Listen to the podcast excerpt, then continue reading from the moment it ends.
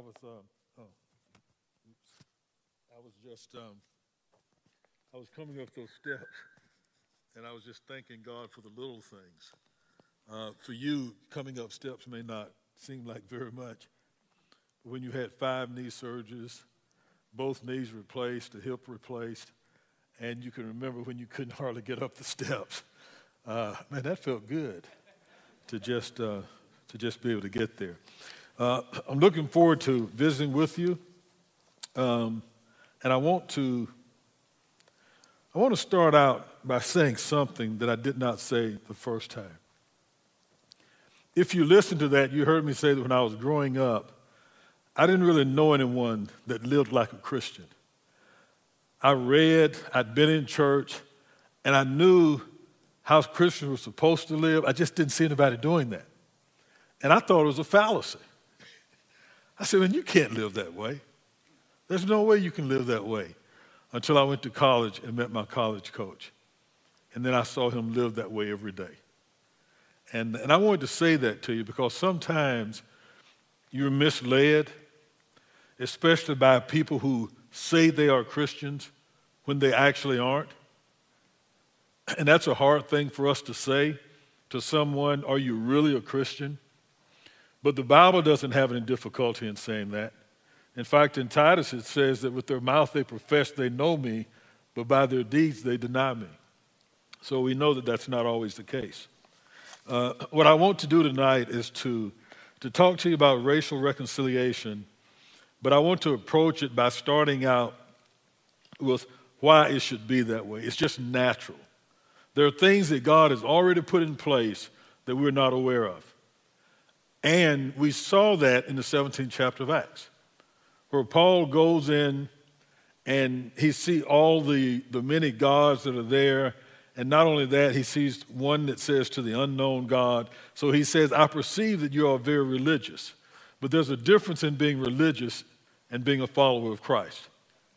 In fact, I hate to say this, sometimes I get so frustrated by the term Christian and the way some, some Christians handle themselves that I think, I don't know if I want to be called a Christian. Maybe I prefer to be called a follower of Christ or a disciple of Christ. A disciple, one who follows the teachings of another. In fact, you follow the teachings of another until you get to the point where you even start to look like them. That's how much they impact you. And that's the way we should be impacted by Christ. But what Paul does is he says to them, Let me tell you about this unknown God. And he starts out by telling him that this unknown God created everything, all men, that from one man he created every nation of people on the earth. And then it says, for what purpose? That they may seek him. See, God always has a plan. God is the master of details.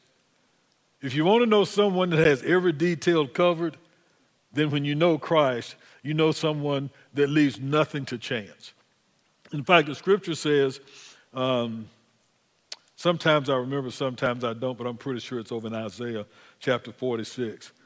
That um, it says, God said he did this, that he adorned, he, he ordained the end from the beginning.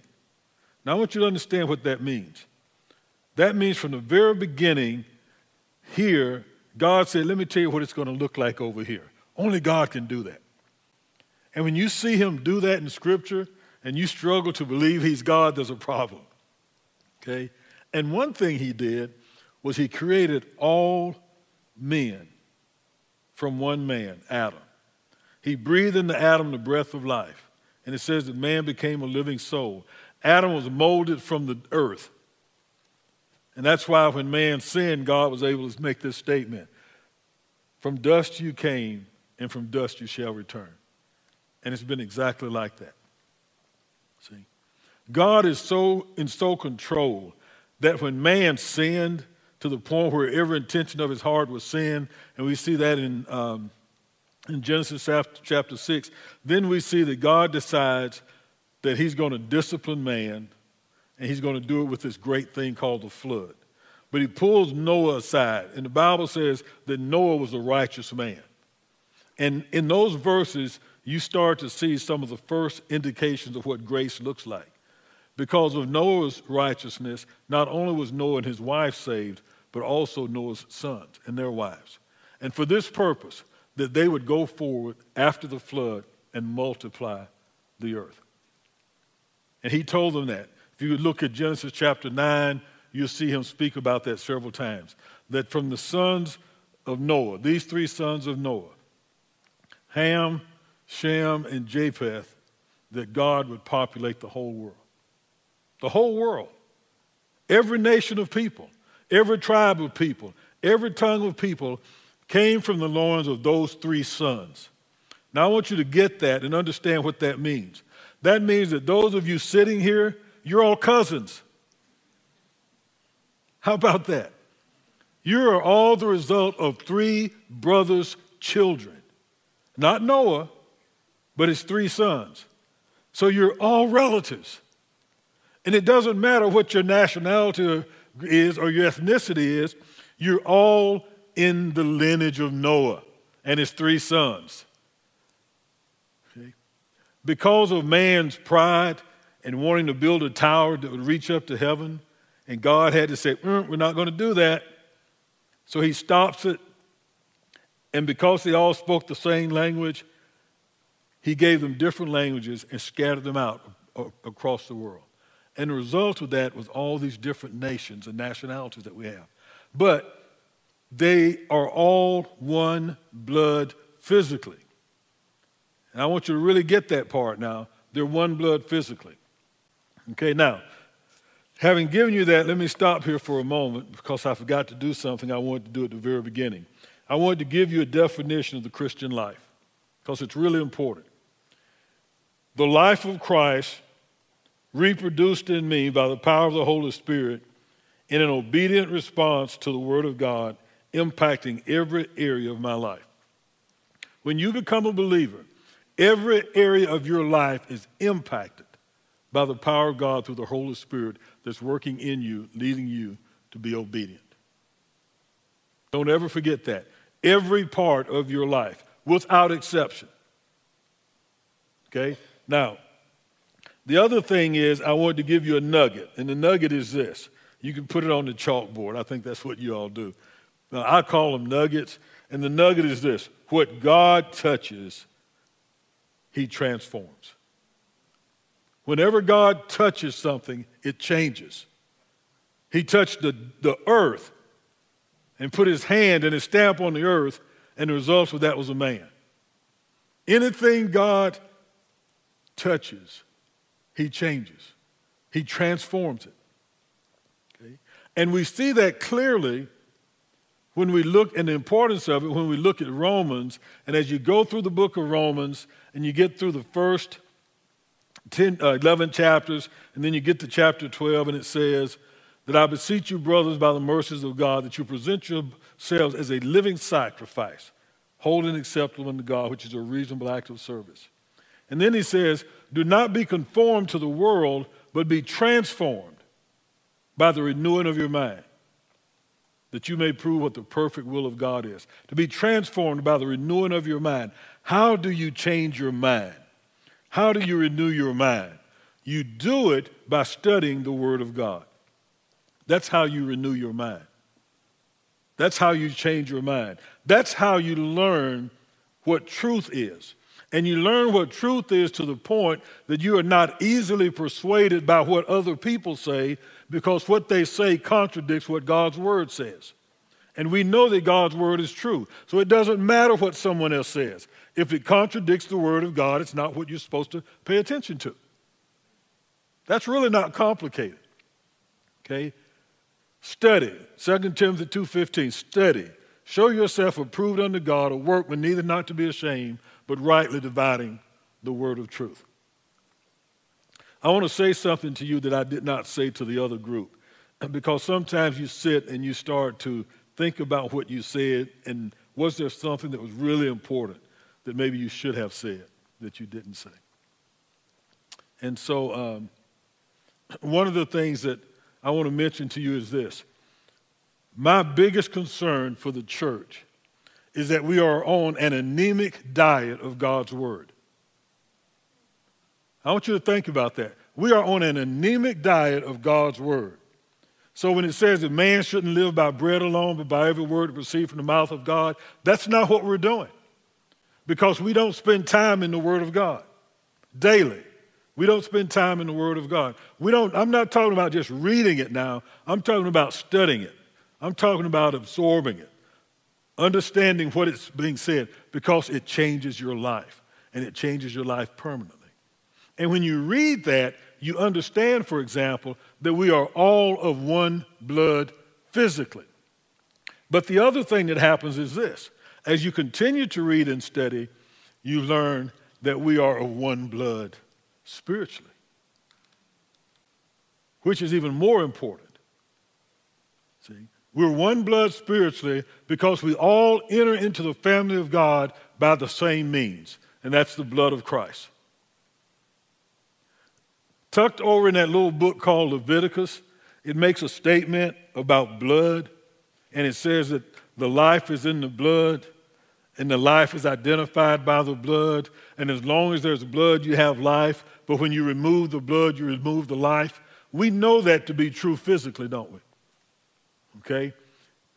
We sinned. And there's a penalty for sin that's called death.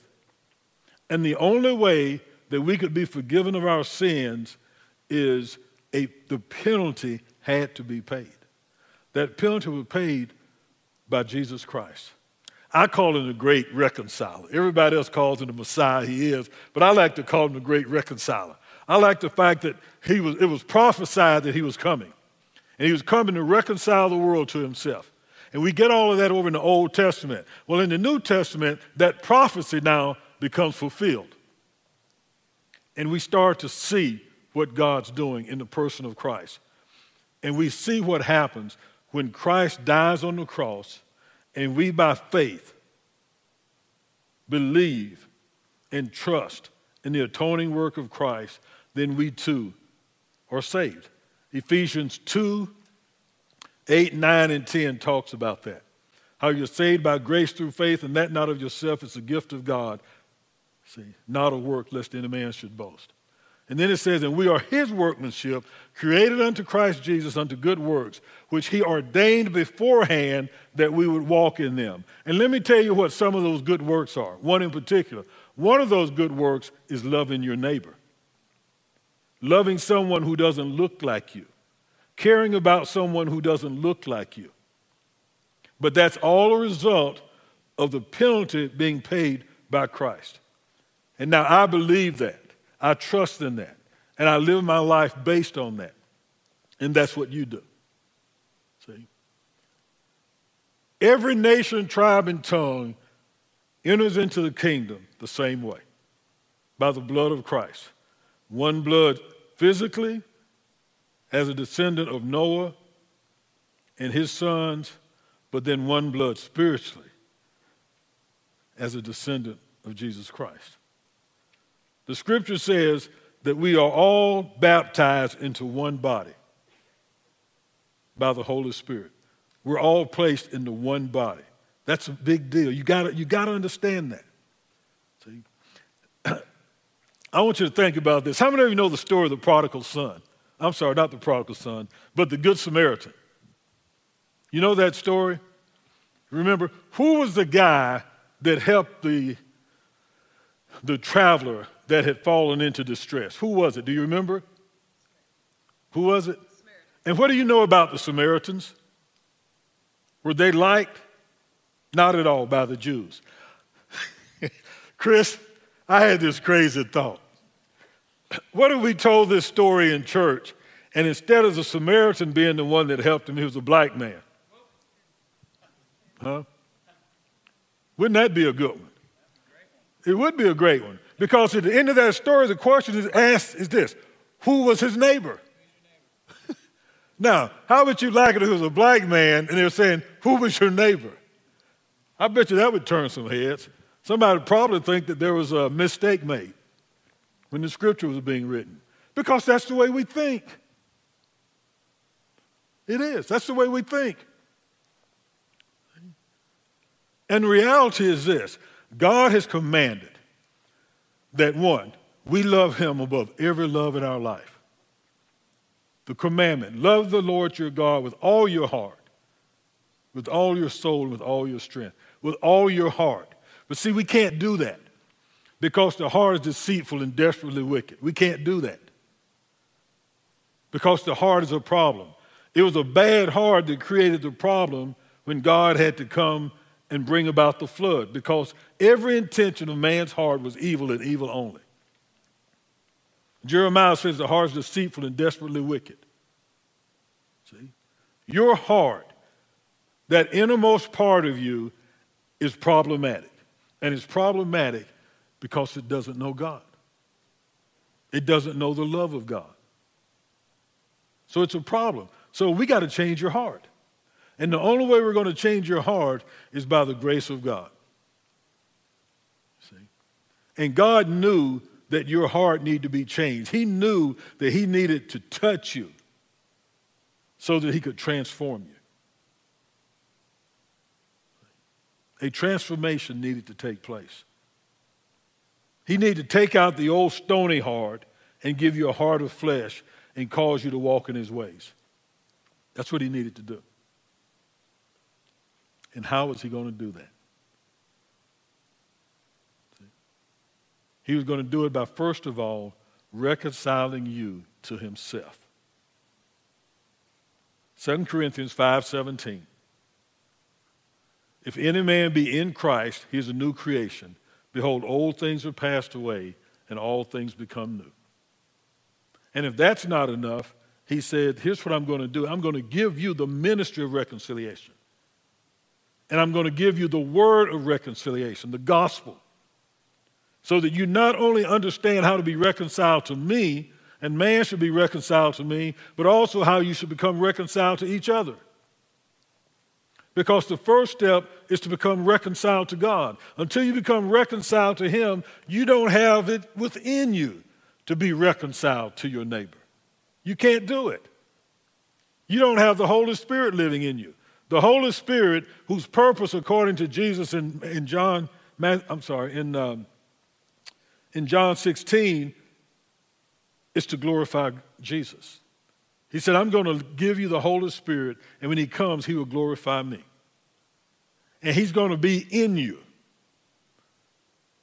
And He's going to cause you to be able to walk in my ways.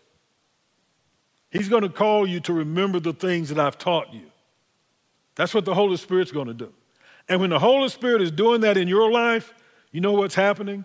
Not only is the Holy Spirit glorifying God, but you're glorifying God because you're being who God created you to be.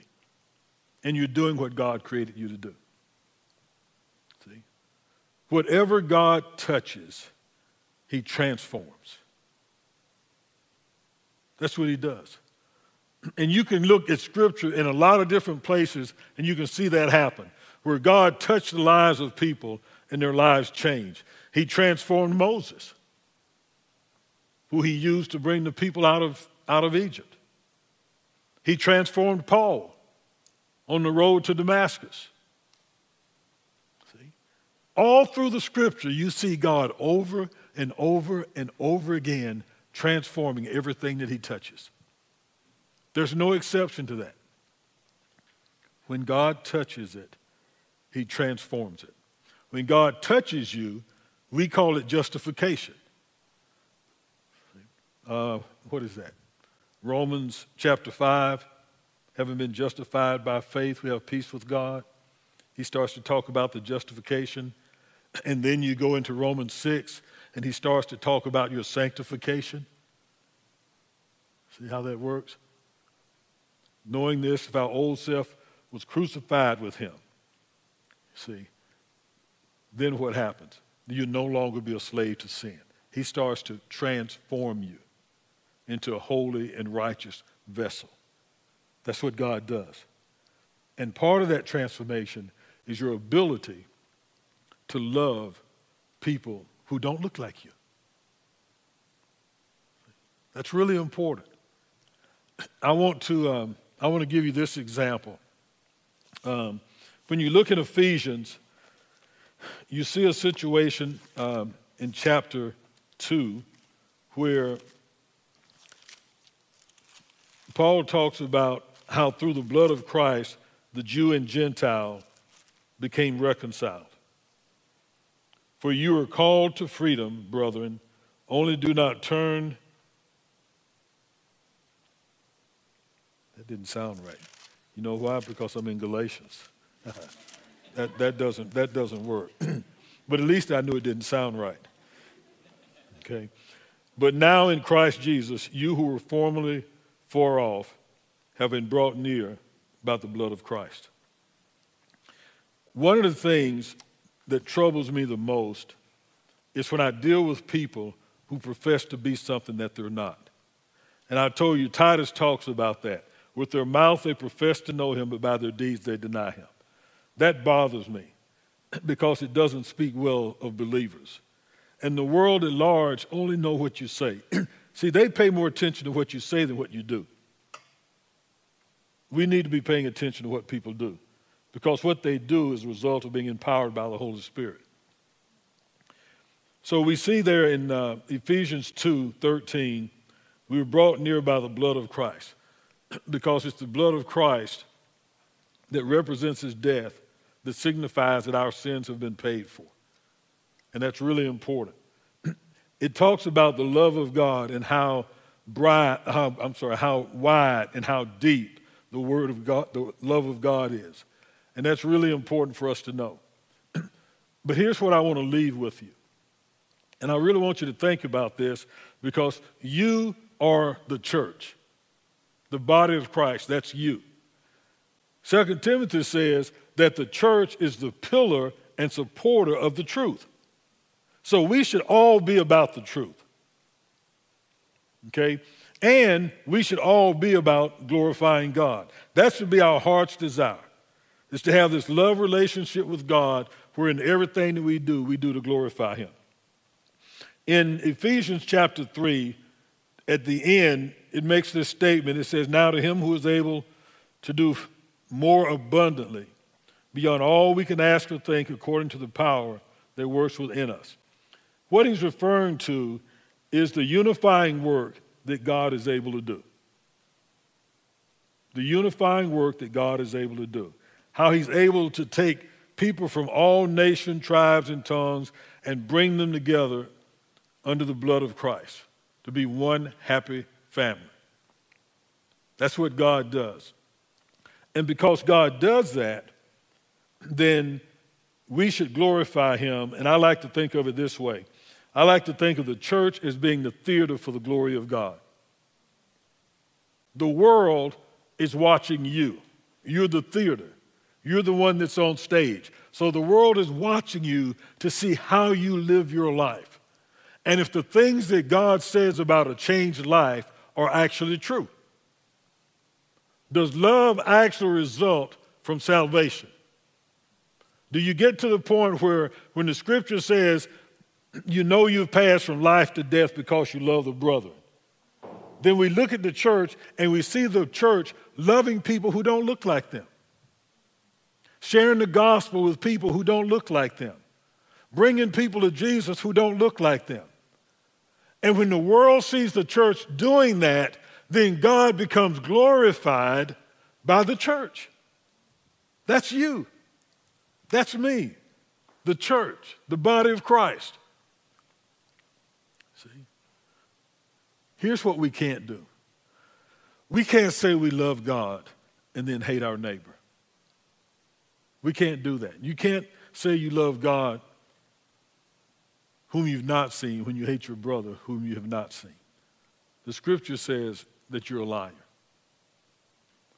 See, the challenge to you is going to be what's the church going to look like as you get older? When you're the ones that are doing what Chris is doing or what I'm doing.